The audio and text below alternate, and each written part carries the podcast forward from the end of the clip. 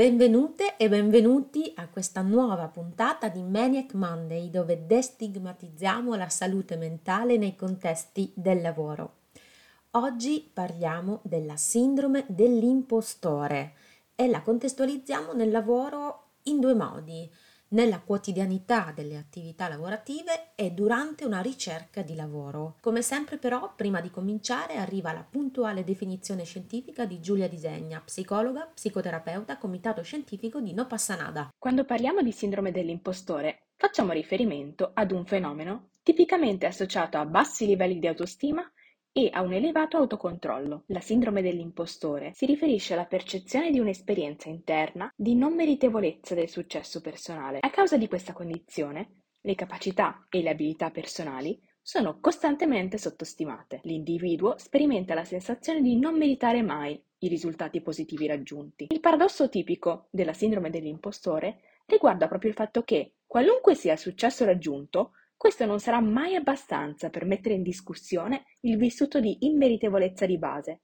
creando quindi un loop di pensiero che dà origine a una grande sofferenza. Questo fenomeno inizialmente è stato riconosciuto come caratteristico di donne che ricoprivano posizioni di successo, ma attualmente le differenze di genere non appaiono così rilevanti. La sindrome dell'impostore, come tanti altri disagi mentali che hanno un impatto sulle nostre vite anche fisico, relazionale ed emozionale, non è una scelta. Di nuovo però esserne consapevoli cambia completamente l'impatto e le conseguenze di questo disagio. Quindi riconoscere di averla e non occuparsene, lasciare che sia e che ci rubi i pensieri è una scelta. Quante volte ci siamo chiesti ma sarò all'altezza?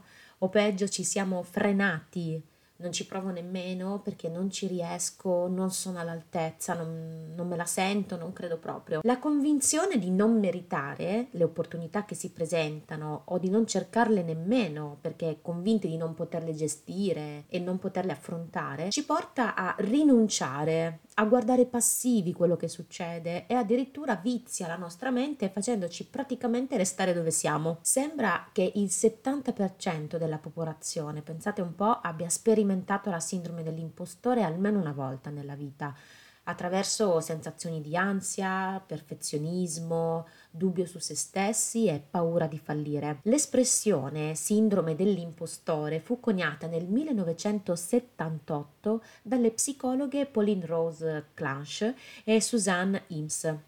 Nella sua attività di psicoterapeuta, Clanche aveva notato che molti studenti universitari non sentivano di aver meritato il posto nei loro prestigiosi atenei o pensavano addirittura che la domanda fosse stata accettata per errore. Pensate un po'.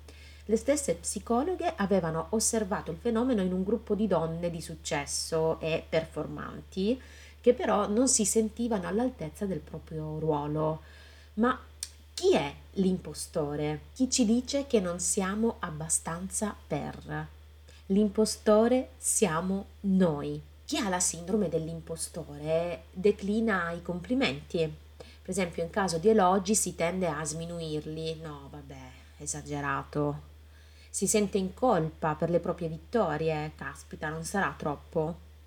O teme anche l'esposizione e la valutazione, cioè mi vergogno perché mi sento giudicata o giudicato.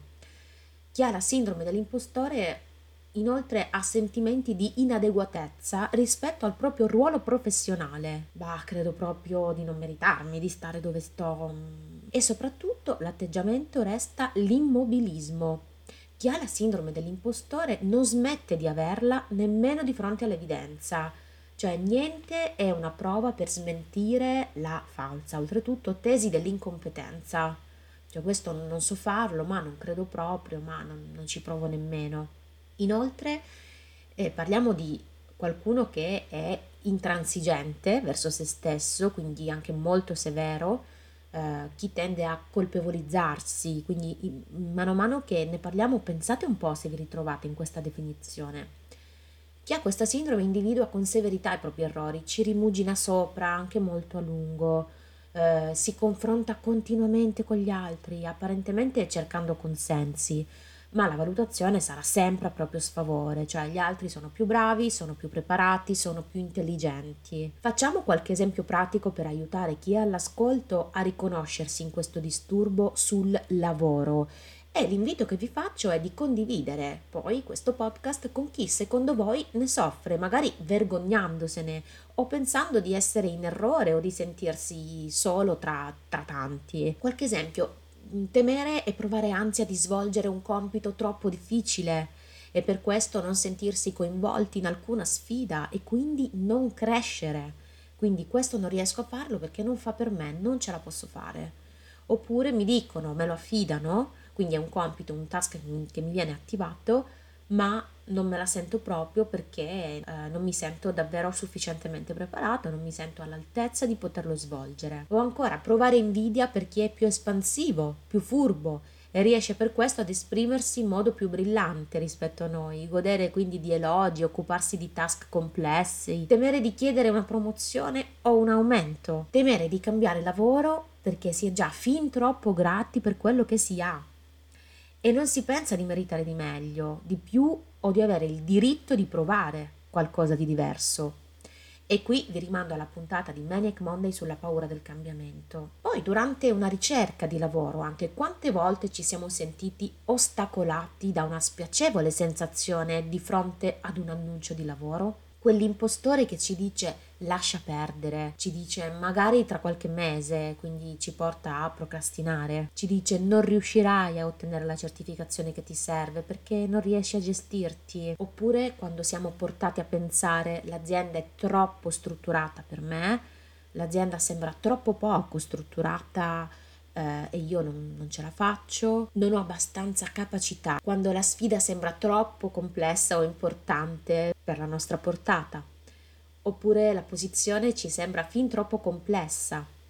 Un caso infatti ancora più frequente ed evidentemente peggiore consiste nell'essere chiamati per un colloquio di lavoro, quindi paradossalmente essere già stati sufficientemente bravi da attirare quell'attenzione che serve per essere contattati e nonostante questo sentirsi immeritevoli e per questo non dare quindi il meglio di sé al colloquio poi perché ci si dà per sconfitti in partenza non sentendosi abbastanza.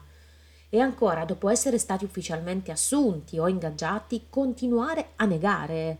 Cioè ho preso il posto perché non c'era nessun altro candidato o candidata è stata solo fortuna, pure mi sono laureato ma la facoltà era veramente molto facile, ho preso 30 ma mm, c'erano solo due libri, chiunque al mio posto avrebbe fatto lo stesso, magari anche di meglio, questa volta mi è andata di fortuna, ma la prossima, oppure non merito di essere qui. Allora, c'è una soluzione?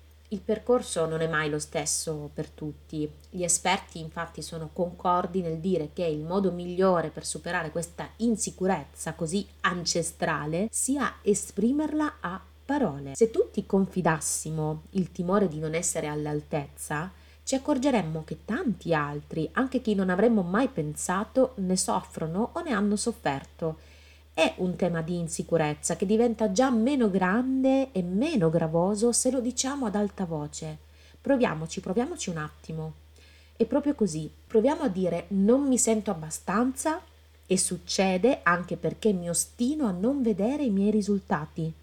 Non mi sento abbastanza e non sono io il problema, ma a me sembra di sentirmi così perché sono io che tendo a svilire chi sono e cosa faccio. Non mi sento meritevole e non c'è un motivo per cui mi senta davvero così. Dopo averlo detto a noi stessi, avere quindi preso autoconsapevolezza, l'ottima notizia è che possiamo dirlo a qualcuno di qualificato all'ascolto che può aiutarci fare ordine, a gestire i pensieri, ad analizzare il nostro atteggiamento e a renderlo migliore per stare meglio. Se siamo attori del nostro posizionamento, la prima mossa spetta a noi, quindi facciamoci ascoltare e prima di tutto ascoltiamo noi stessi. Grazie per averci ascoltati e condividete questo podcast con chiunque pensate possa trarne beneficio. Buon ascolto, ciao!